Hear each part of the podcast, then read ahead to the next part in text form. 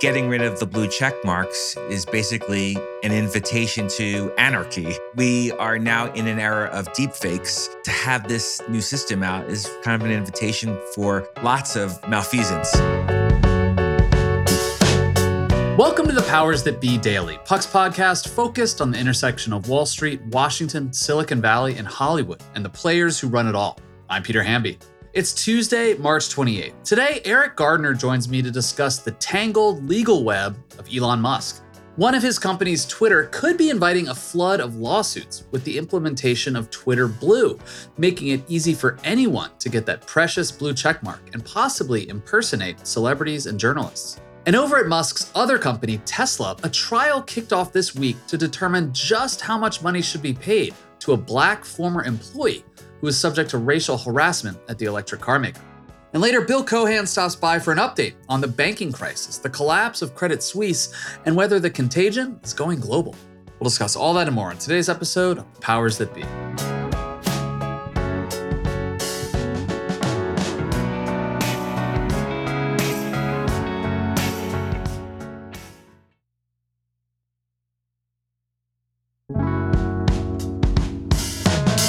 Happy Tuesday, everybody. Welcome to the Powers That Be. I'm joined today by Eriq Gardner. How you doing, Eriq?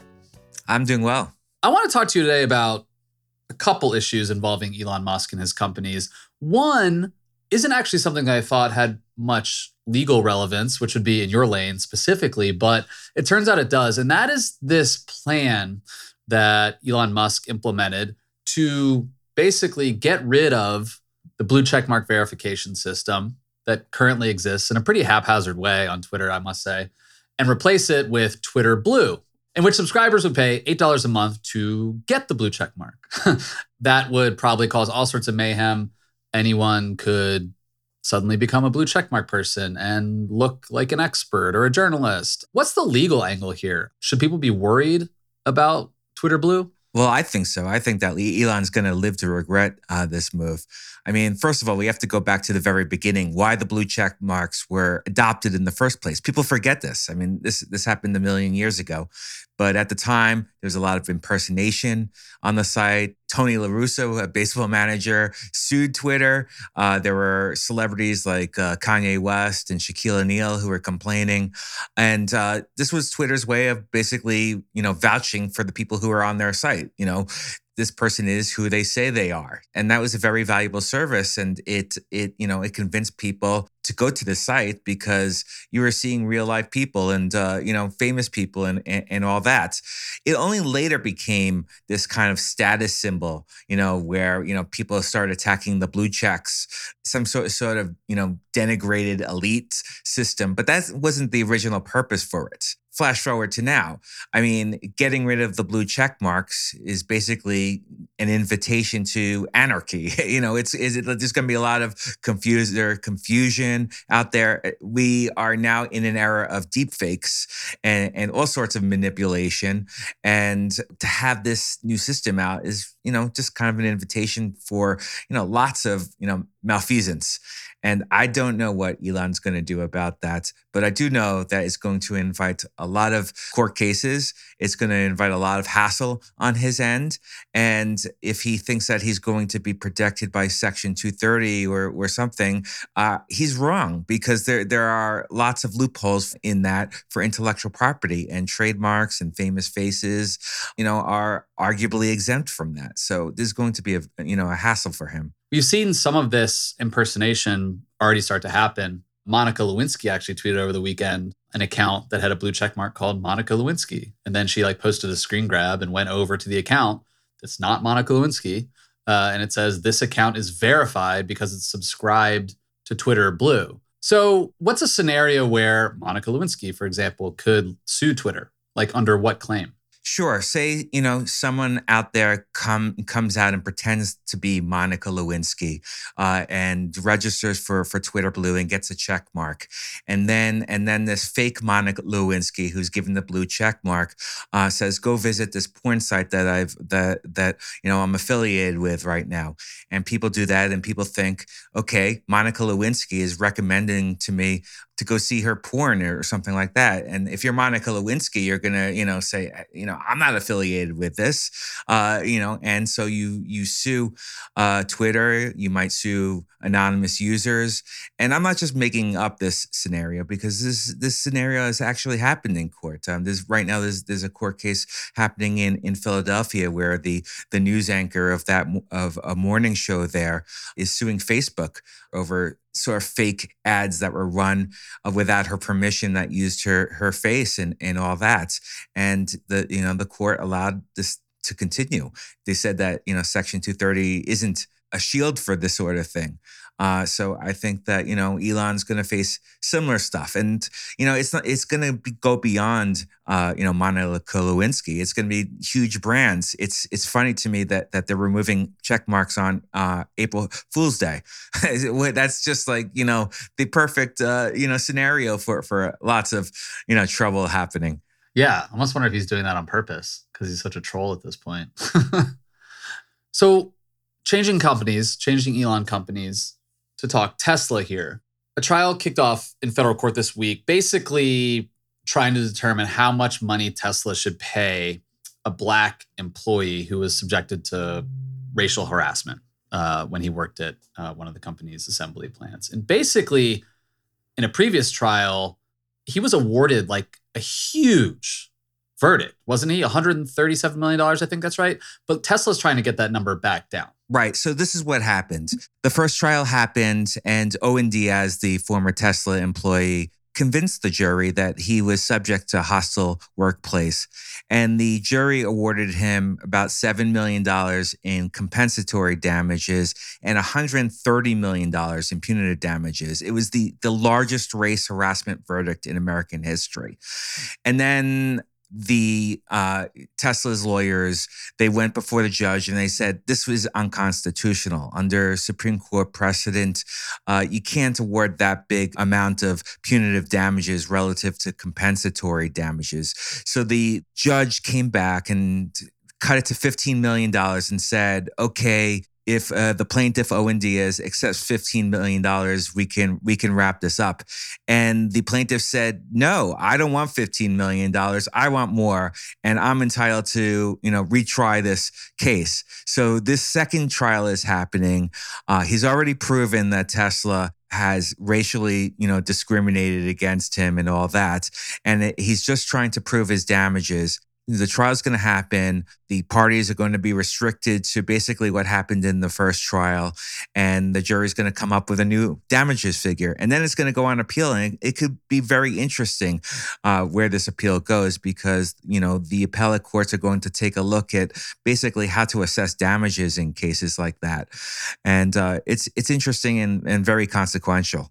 So, what what was the actual nature of the harassment against this employee? Uh, he was repeatedly taunted with the N word. There was racist uh, graffiti uh, right near where he worked. Uh, it was just like episode after episode of racial strife at this plant where he worked and uh, he presented evidence that basically his bosses you know looked the other way and, and didn't uh, do much.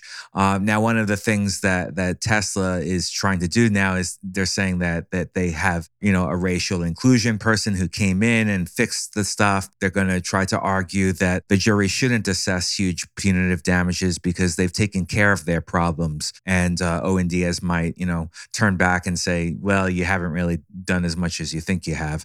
Uh, so we'll see about that. I, think there's uh, not too much room for both sides to really expand from the first trial, but there is, uh, you know, certainly the interesting element of Elon Musk having to show that Tesla has become uh, woke in the last five years. Aren't there a couple other lawsuits related to this Tesla plant in Fremont and, and racial discrimination? Yeah, one of the things that they are facing is that the California Civil Rights Agency has brought a class action.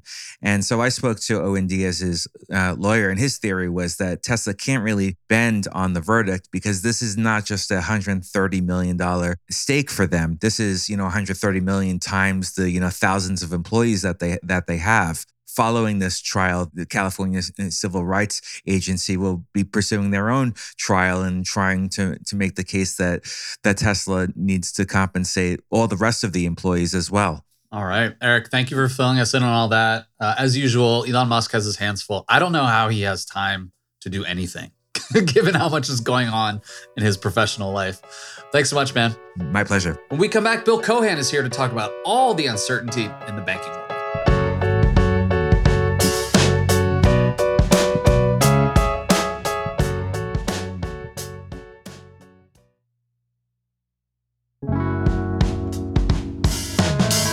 Welcome back. I'm Ben Landy here with Bill Cohan. Hey, Ben. Bill, you went on vacation for just a few days last week, and in the meantime, this banking crisis went global. Credit Suisse has basically disappeared overnight, absorbed by its rival, UBS.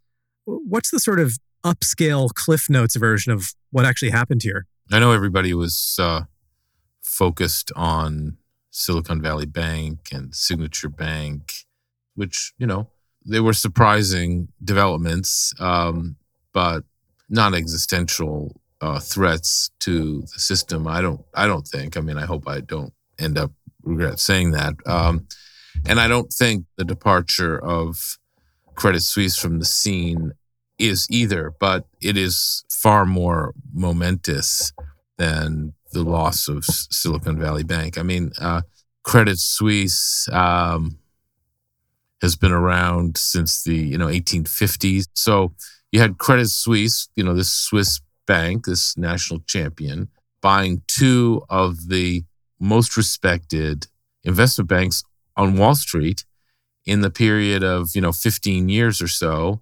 and effectively wrecking them both and uh, destroying a 150 year old plus company in the process. It's not existential. It's not going to threaten the financial system, but it's a real watershed for somebody who grew up on Wall Street in the 80s um, and, you know, once uh, either worked at or competed against uh, First Boston uh, or DLJ. Yeah, I mean, what the uh, the Swiss banking regulators did here is pretty extraordinary, right? I mean, obviously, Credit Suisse is one of um, a number of global systemically important banks and, and, and so they they moved really quickly here basically put a gun to the head of ubs which didn't want to buy credit suisse and, and credit suisse which didn't want to be sold forced them together wiped out bondholders right which, which is pretty remarkable maybe unprecedented. Talk to me a little bit about how that came together and sort of what precedent it's going to set. And talk to me about what kind of consequences or ramifications there might be for other banks in global markets? Look, the whole thing was uh, extraordinary and done extraordinarily quickly. And um, uh, again, shotgun wedding. I don't think either side wanted it. For a few days, UBS resisted and then it capitulated to uh, what the authorities in Switzerland, banking authorities, wanted to have happen, which was, you know, these two national champions to combine and to stanch the bleeding. The reasons remain a mystery. Uh, the facts are not a mystery. Um, they paid, uh, you know, roughly 90 cents a share for Credit Suisse's stock, totaling about $3.25 billion. Which was already down like 95% over the last couple years to start with, right? Yeah. I mean, the decline of Credit Suisse has been at least, you know, five years in the making here. This has been one scandal after the other with some hits to its reputation, certainly, and to its balance sheet. It just seemed like a, a bank, you know, completely out of control and not knowing what to do to right the ship. And, and you know, this is bank has had some pretty, you know, impressive leaders over the years, including, you know, John Mack, who'd been uh, CEO of Morgan Stanley and then went to uh, Credit Suisse and then came back to Morgan Stanley and Brady Dougan, uh, you know, a highly respected uh, first Boston investment banker who was the CEO before Tidjane Thiam. So yes, the bank had been losing a lot of altitude for you know probably seven or eight years. The stock had lost 95% of its value in the last five years. So UBS paid $3.25 billion for you know the stock of the of the bank.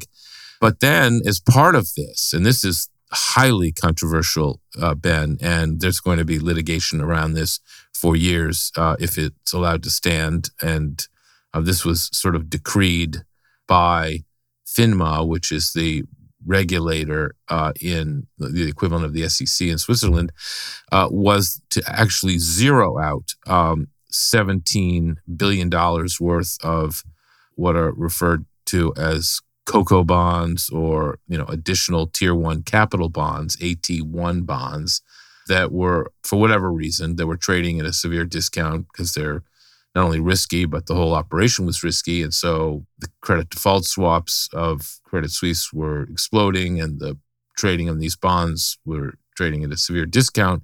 And uh, the regulator just wiped them out which it would be one thing if the equity got zero because the equity is, of course, below the debt in terms of the absolute priority rules of a bankruptcy or, you know, just generally speaking in these situations. The creditors get paid before equity holders. That's the way it is. That's the way of the world. So to disrupt the way of the world is, needless to say, highly controversial. So, uh, you know, the, the fact that the 3.25 billion went to the equity holders instead of these debt holders is just asking for serious litigation. And when you've got uh, a bunch of hedge funds who own those bonds, uh, you know, who have deep pockets for litigation, you're going to get litigation. So, you know, if the bank had gone into bankruptcy like Lehman did, then, you know, you'd have a two or three year fight over the carcass. And at the end of the day,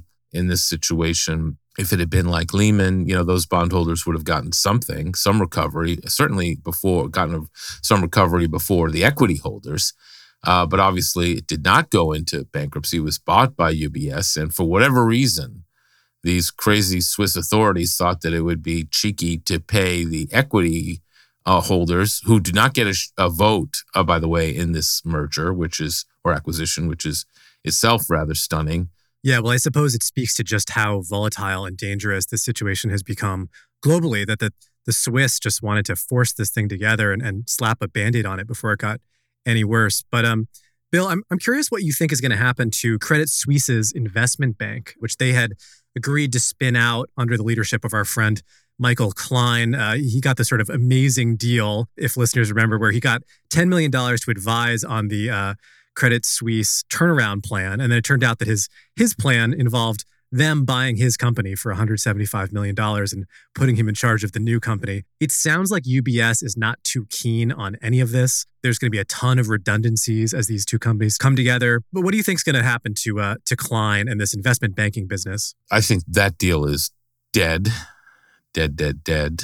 I assume he'll probably get his the $10 million fee that he bargained for to, you know, advise on this quote unquote restructuring. He was on the Credit Suisse board. So the fox was in the henhouse, got himself uh, not only this $10 million fee. I mean, the guy just has a way of always landing on his feet and always making a lot of money. I think it's going to be a bloodbath among, uh, you know, Credit Suisse investment bankers because you know UBS, as I said, has this love hate relationship with its own investment bankers and always has. But you know, if you listen to our friend Aryeh Bourkoff, who used to be you know one of the heads of investment banking uh, at UBS, it's always been a tough slog for uh, the UBS investment bankers. So they certainly don't want these Credit Suisse investment bankers, except probably in a few industry areas, maybe tech, media, that kind of thing. So most of these uh, Credit Suisse uh, investment bankers are going to go uh, bye bye uh, into a market uh, that is uh, quite dicey for investment banking at the moment. If you think back 15 years to when the Bear Stearns was bought by JP Morgan Chase and a lot of investment bankers hit the market, you know, that was a much better time to be uh, trying to get a new job in investment banking. Much tougher right now you know, it's going to upset the whole uh, investment banking ecosystem, to be honest. A lot of high priced investment bankers hitting the market right now. Bill, before I let you go, over the weekend, First Citizens Bank agreed to buy a huge chunk of Silicon Valley Bank uh, at a big discount. So, so good for them. And uh, presumably, this takes some of the pressure off of the banking system in the US. Do you think this is going to help convince people to stop pulling their money out of these mid sized banks? There, there's this kind of slow motion bank run that is continuing, in, in part because the, the interest rates these banks are just so much worse than, than throwing it into a money market fund. Do you think we're sort of in the middle of the story, um, the beginning of the story? What, what's the next uh, shoe to drop? Well, these things are like, you know, slow motion car wrecks. 15 years ago, we thought that drawing the line at Bear Stearns would uh, end the financial crisis. So, yes, we have to save Bear Stearns. It's too interconnected to fail. And so we will, we'll do that. And that should be the end of it. But of course, uh, it wasn't. Um, it only uh, was the beginning of it. And it took six more months uh, before you know the contagion and the loss of confidence became absolute and hit Lehman and Merrill and Morgan Stanley and almost Goldman and AIG, et cetera, et cetera, to become truly uh, existential. It doesn't feel that way now. I think um, you know the FDIC by guaranteeing bank deposits of any amount for another year probably restored confidence in I mean, should restore confidence in all the banks, whether regional or not. Um, you know, there was, uh, you know, a flight to quality. You know, a lot of people thinking they should also have uh, bank accounts at J.P. Morgan Chase. Fine. J.P. Morgan Chase doesn't want those deposits. They're paying basically zero for them, and then you know, funneled a bunch of them. This is I find really humorous. Um, they funneled a bunch of those deposits that they got back into First Republic, you know, to uh, try to shore up First Republic and arbitrage the spread between what JP Morgan pays its depositors, which is basically zero, and what First Republic was paying its depositors, which was much more than zero. So now that money just goes to JP Morgan Chase. so the rich keep getting richer.